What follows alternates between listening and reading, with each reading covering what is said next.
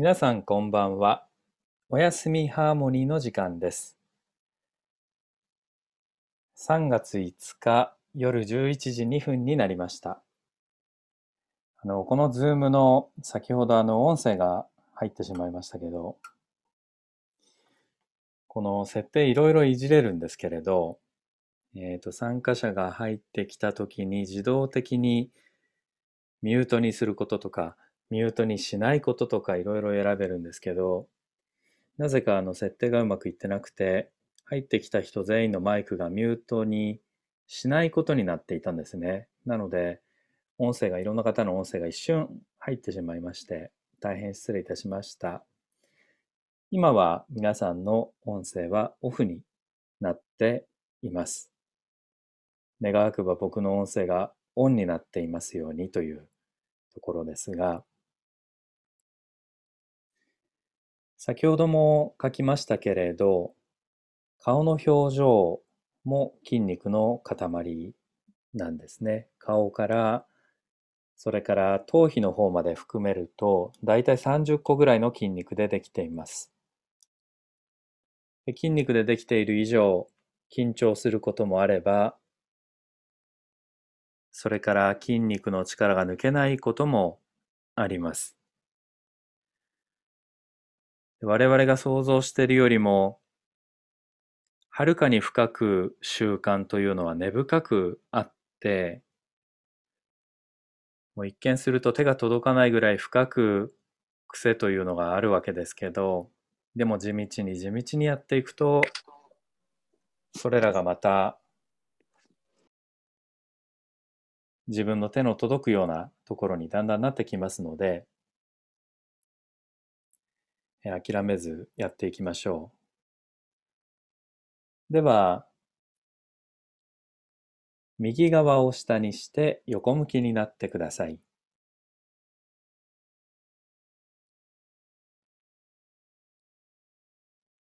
そして、両膝をお腹の方に曲げてください。呼吸を楽に。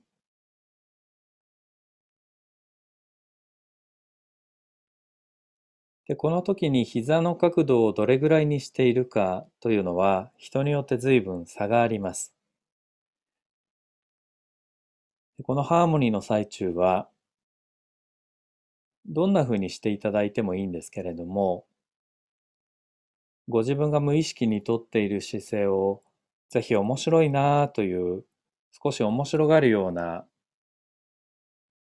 なんていうんですかね他者の視点を持っていただきたいんです。そうすると余裕が生まれますので、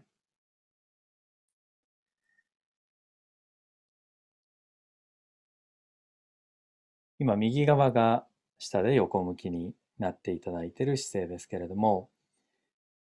頭の位置を少し調整してください。少しだけ前側の布団に置いたり、あるいは後ろ側の布団に置いたりして、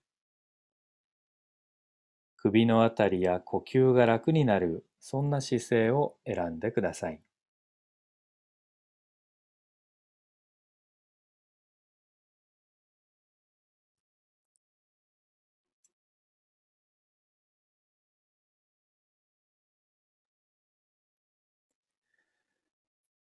左腕を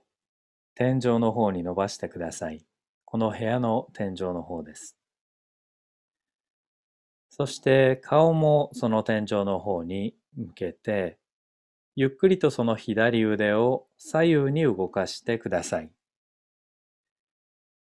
左腕が左側の方に動いたり、また右側に動いたりしてください。で顔はその手の方を眺めたまま行ってください。ですから手が左の方に動けば顔も少し左に動いて、で、右に動けば顔も右に動く、そんな動作です。ご自分のペースで繰り返してください。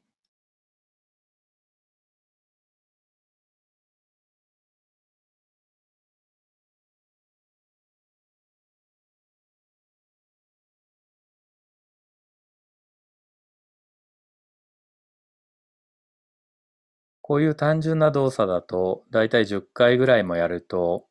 慣れてきて、まあ大体こんな感じだなというふうになりますよね。でこの慣れてきたタイミングっていうのが動作の分かれ目で、慣れてきているのにそのまま繰り返していくと今度飽きてきますね。で、飽きてきたのに繰り返していくと癖が強くなっていくんですね。これはいわゆる悪い意味の癖が強くなるというもので、どこかを痛めてしまったり、あるいは動作としてあまり、いわゆる美しくない動作になっていくわけなんですが、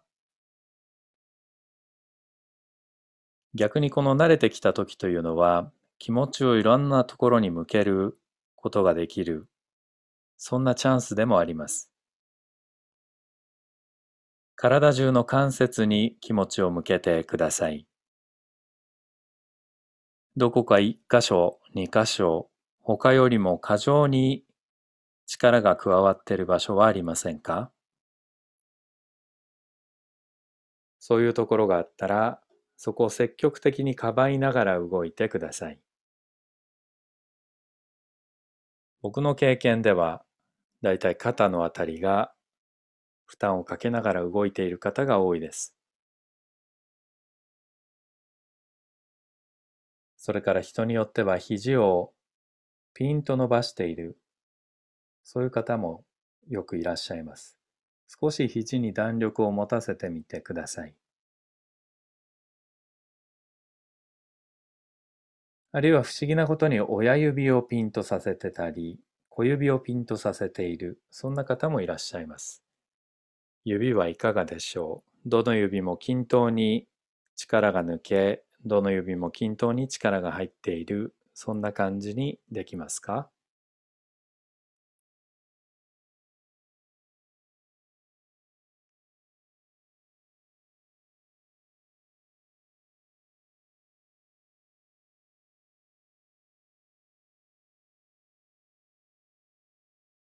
一度動作をやめて左腕を体の上に乗せてください。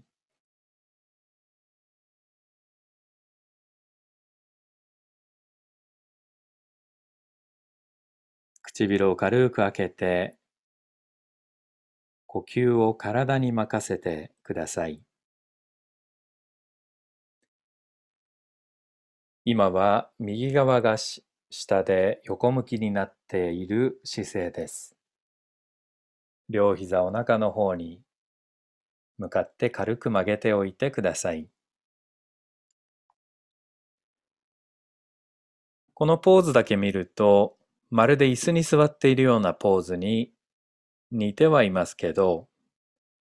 おそらく誰も椅子に座ってるポーズだわというふうには思わないと思うんですね。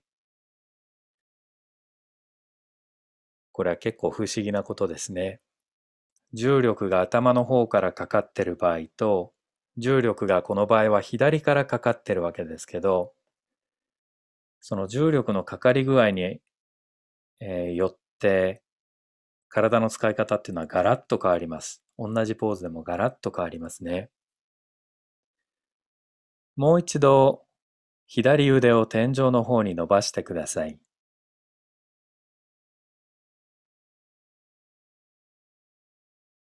そして優しく腕をねじってください。左の方にねじって、で、ゆっくりと戻してください。もう一度言います。天井の方に左腕を伸ばしたまま、腕を左の方にねじります。左腕は頭の上ではなく部屋の天井の方です。そしてゆっくりと腕をねじるのを、えー、ねじねじる前に戻します。つまり左腕は天井の方に伸びたまま左にねじったり戻ったりしているだけです。その時に左手はどこまで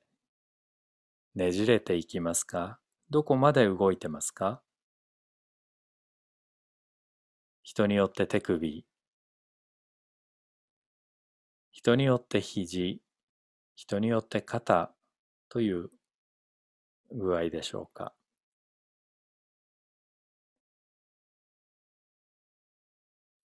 もし前腕部が動いていないのに手がものすごく動いているとだいたい手首を痛めたり肘を痛めたりしがちです。でも動作が小さければ問題ありません。それから前腕部までがものすごくねじれているのに二の腕がほとんど動きがなければこれは大抵肘を痛めます。で二の腕がものすごくねじれているのに肩や胸背中が動かなければその接続部分である肩を痛めますね。こんなふうに体っていうのは案外こう説明がつくような痛め方をする場合もあります。ご自分の体の感覚に気持ちを向けて強く関節が働いている感じがあったら、それを避けるように動いてください。どんな動きをしていただいても構いません。今の姿勢は右側を下にして横向きになっている姿勢です。そして左腕を天井に伸ばしているそんな姿勢です。で左腕を左にねじってそれから戻ってきているそういう動作です。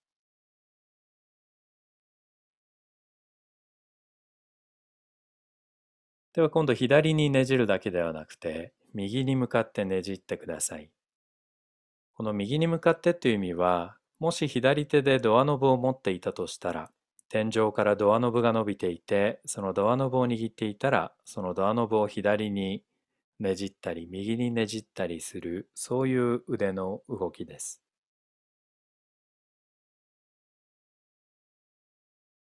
でその腕に合わせて頭を転がしてください。右に向かって頭を転がしたり、左に向かって頭を転がしたりしてください。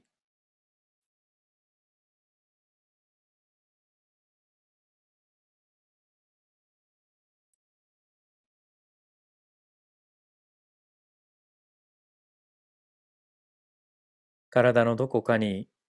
強い力が加わってるなぁと感じたり、あるいはどこかが筋が伸びているという感じがあったら、その感じを避けるように動いてください。特に厄介なのはストレッチされてるなぁという感覚で、これは昔の日本では筋が伸びると言って嫌われた感覚なんですね。最近はストレッチっていうのはもちろんいいものとされてますけど、少し前までの日本では筋が伸びると言って嫌がられた動きなんです。で、どちらかというとハーモニーもそのストレッチする感覚っていうのはあんまり体にとっては良くないというよりはその感覚に凝っていくと体を痛めてしまう感覚として見なしている部分がありますのであんまりストレッチして気持ちいいなという感覚は追いかけない方がいいと思います。でもたまには試してみてください。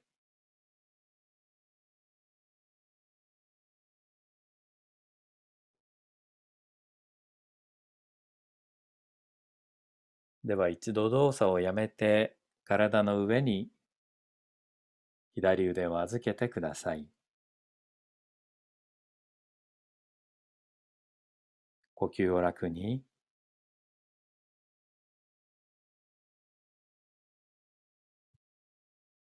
そして仰向けになって体を布団に投げ出してください。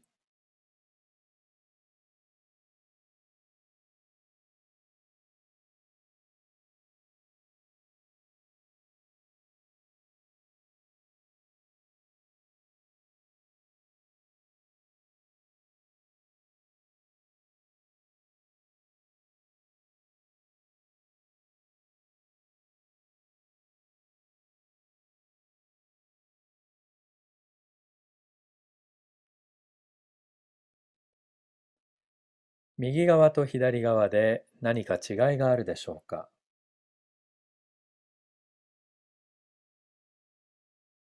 腕の感じ。腕も細かく見ると肩、肘、手首の太さ。左右を比べてください。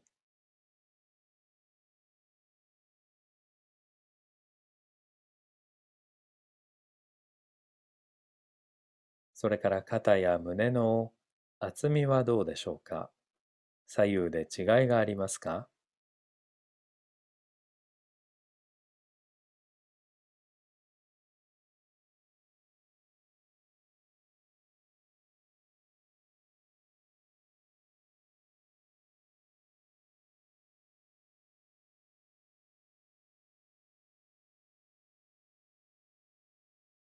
左側を下にして横向きになってください。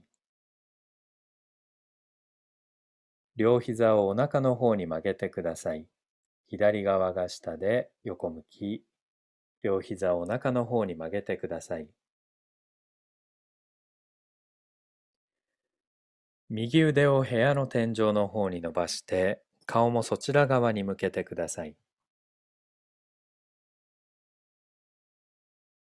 そして右腕を優しく左右に動かしてください。横に向かって右腕を動かします。左に動かしたり、右に動かしたり。この時肘はピンとは伸び、伸びすぎず、かといって曲げずという弾力を持たせておいてください。でそれに合わせて顔は常に手首の方を見たまま動いてください。ですから顔も優しく左右に転がします。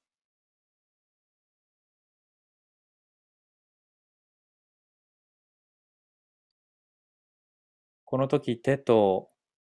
それから顔以外の場所にどういう反応が起きていますか？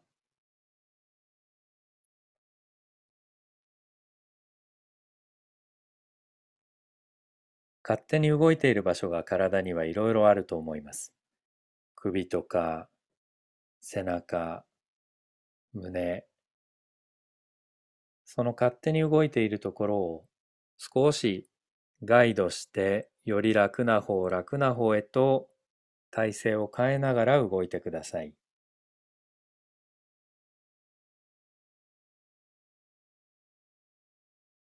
下敷きになっている肩や下敷きになっているあばら、もしかするとお尻も動かしていく方がやりやすいかもしれません。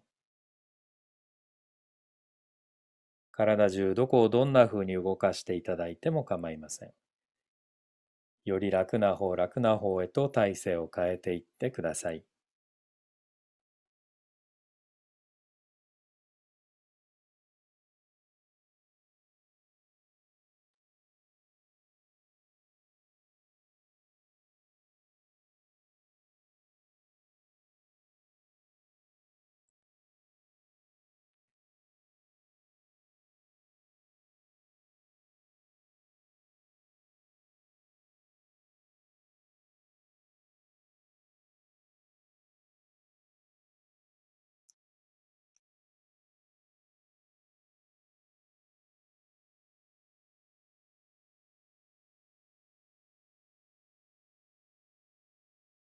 では一度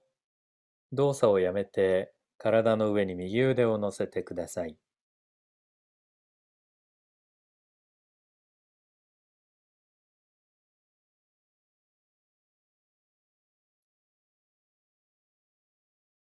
オーストリアのウィーンにフンデルトバッサーハウスフンデルトバッサーという建築家がいてちょっと名前定かではないんですけどその建築家の建てる建物っていうのは全部波打ったりしているんですね。少し斜めになっていたり、波打ったりしていて、で、その人の主張は自然界にまっすぐというものはないんだという、その人間の頭の中にしかまっすぐっていうのは存在してないという主張で、だから非常に不自然なんだと言ってまっすぐを嫌うんですよね。で今日はぜひそのフンデルト・バッサーに習って動作の時にも少し斜めを描いたり波打つように動いたりしてみてください。一つ確実に言えるのは、体中のどの骨もまっすぐという骨はないですし、完全に球、ボールのような関節もないんです。もう一度右腕を天井に伸ばしてください。そして優しくその右腕をねじってください。内側にねじったり、外側にねじったりしてください。でねじっていくと、おそらく筋肉が引っ張られたり、あるいはストレッチされるような感じがあったり、まあ、いろいろそういう強く筋肉が働く感じというのが生まれると思うんですが、それをうまく逃がしてください。腕を左右に動かしてみたり、あるいは肩の位置を変えていったりして、腕をねじっていくときに、手首とか肘のあたりに負担が集中しないように、その、えー、勢いを逃がしていっていただきたいんです。体中どう動いていただいても構いません。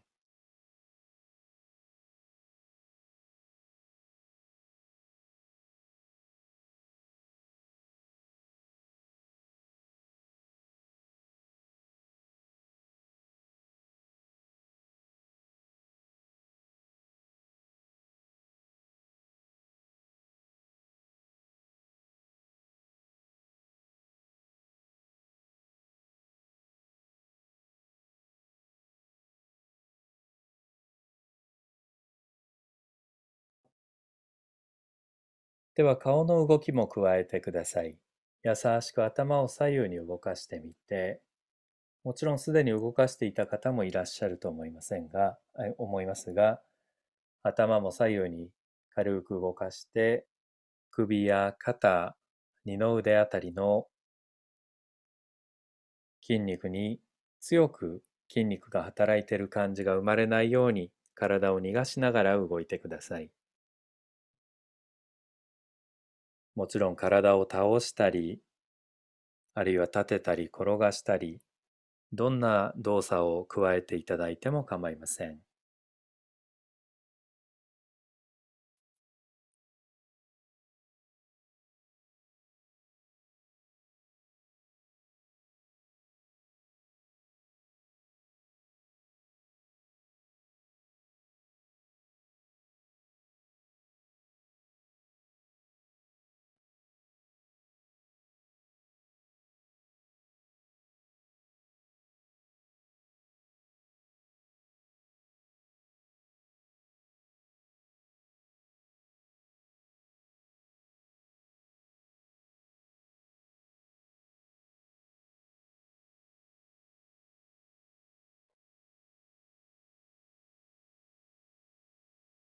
呼吸を楽に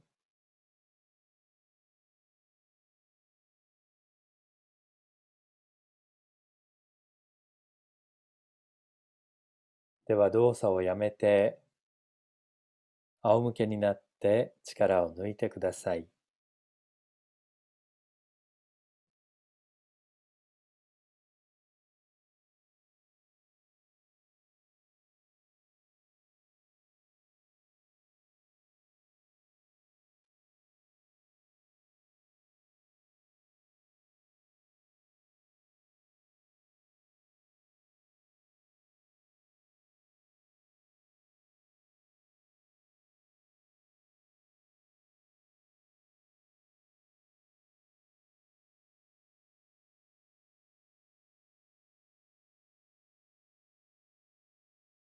両膝を立ててください。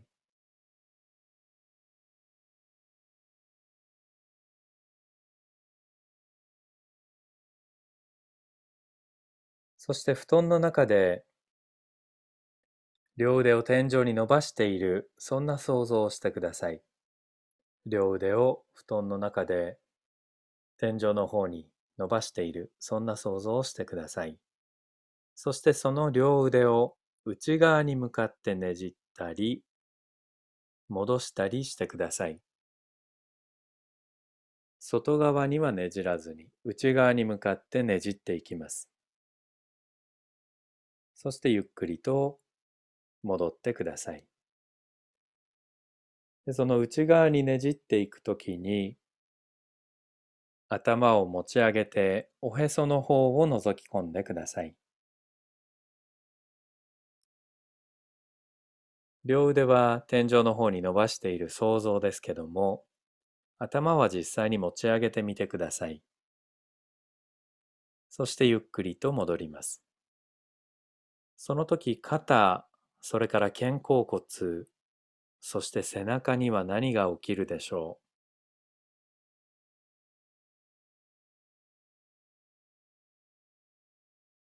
肩甲骨と肩甲骨の間は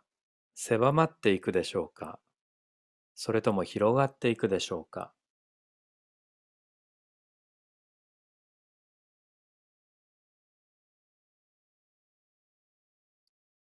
あるいはまた別の動きが生まれるでしょうか？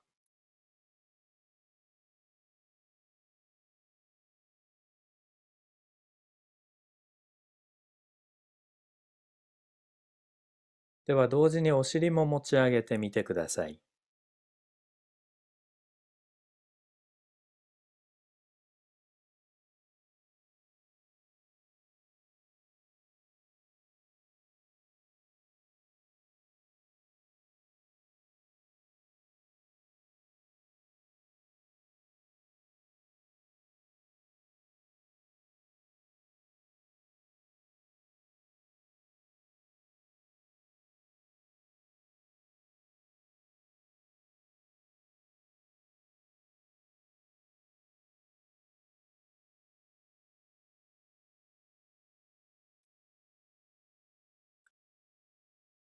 体の真ん中が前側が短くなったりそれから戻る時には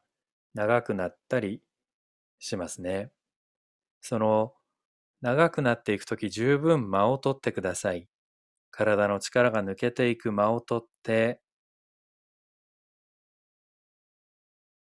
で頭が頭やお尻が降りた時には呼吸を23回するぐらい間を取って力が抜けていくのを十分に経験してください。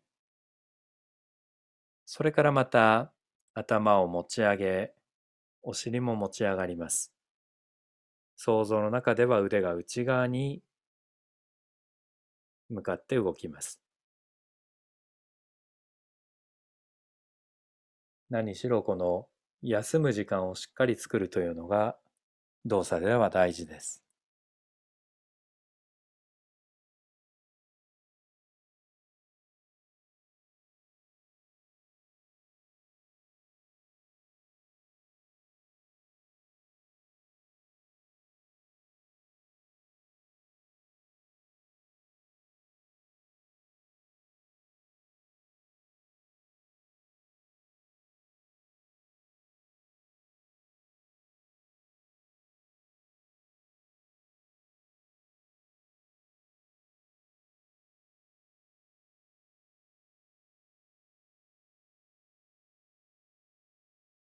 では動作をやめて体を布団に投げ出してください。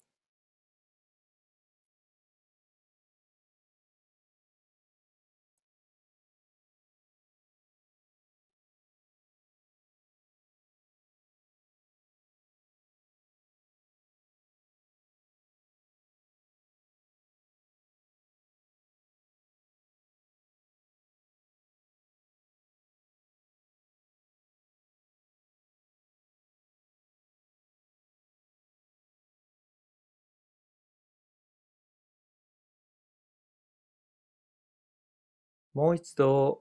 両足を立ててください。そして想像の中で右足をこの部屋の天井の方に伸ばしてください。右足だけ想像の中で部屋の天井の方に伸ばしてください。足の裏が天井の方を向いていって、膝が伸びている状態です。これ想像の中でお願いします。で、想像の中で右足がゆっくりと右側に向かってねじれていったり戻ったりしてください。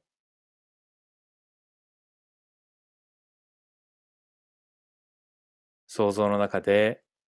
右足がゆっくりと外側に向かってねじれていってそして戻ります。倒すという動作ではなくてねじれていく足の裏で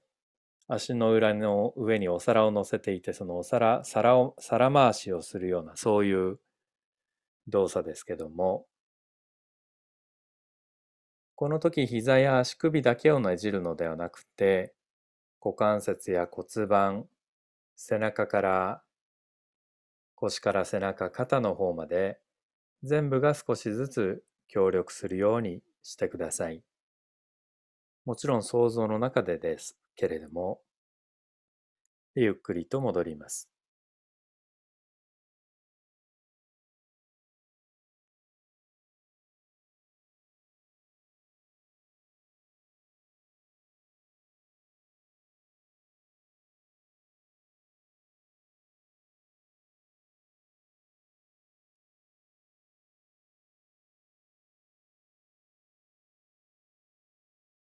想像の中でやっていても体に力みが生まれたりする場合がありますからその力みから逃げるように逃げるように体を誘導してください。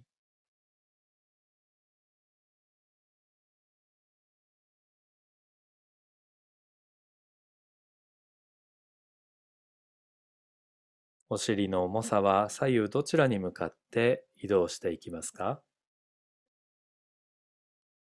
あるいはずっと同じ場所にいるでしょうか。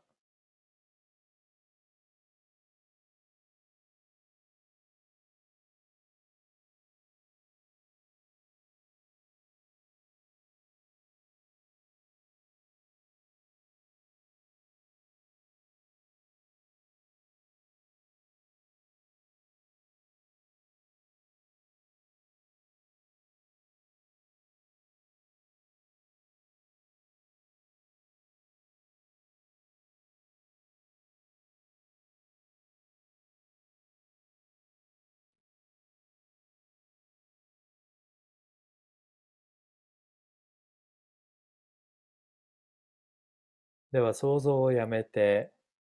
体の力を抜いて休んでください。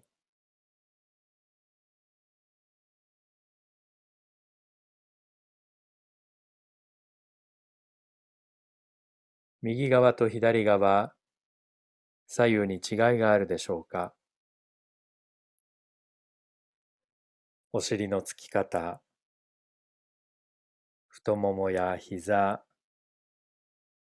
ふくらはぎや足首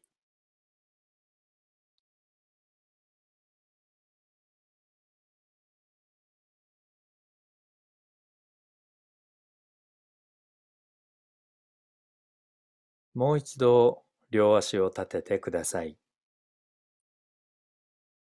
左足を天井の方に伸ばして、ゆっくりと左足を外側にねじっていってください。これは想像の中でですけれども左足を天井に伸ばして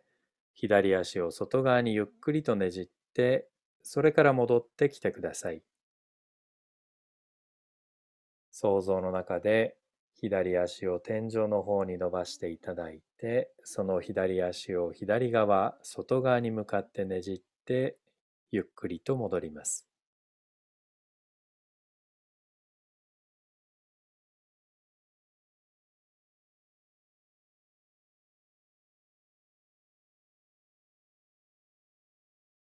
担がかかってるなという関節があったら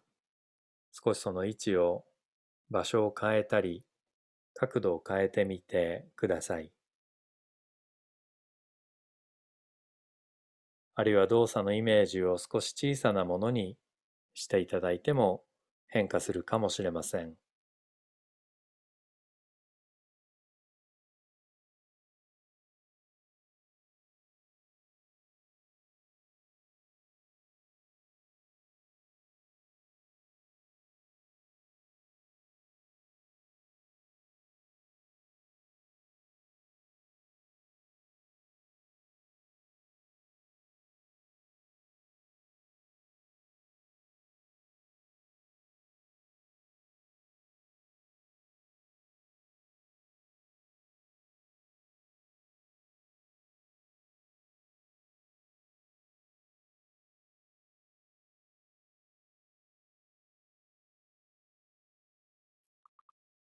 では動作をやめて、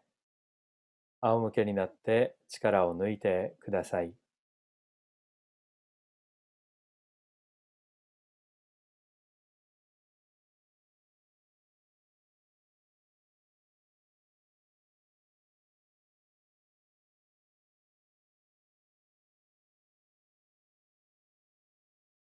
鼻や口の力を抜いて呼吸を楽に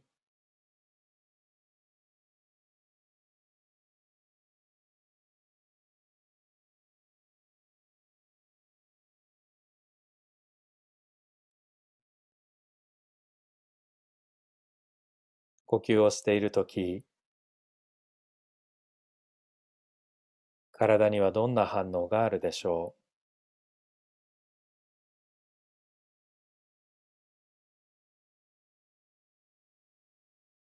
胸、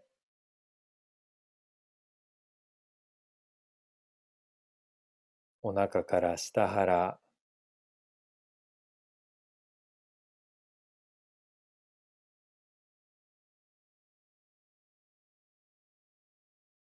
肩周りから二の腕、肘から前腕部、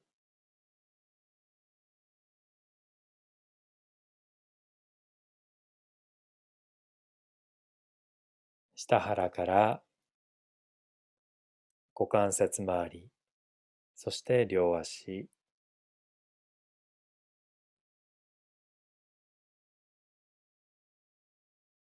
首から頭、下顎、ベロや眼球、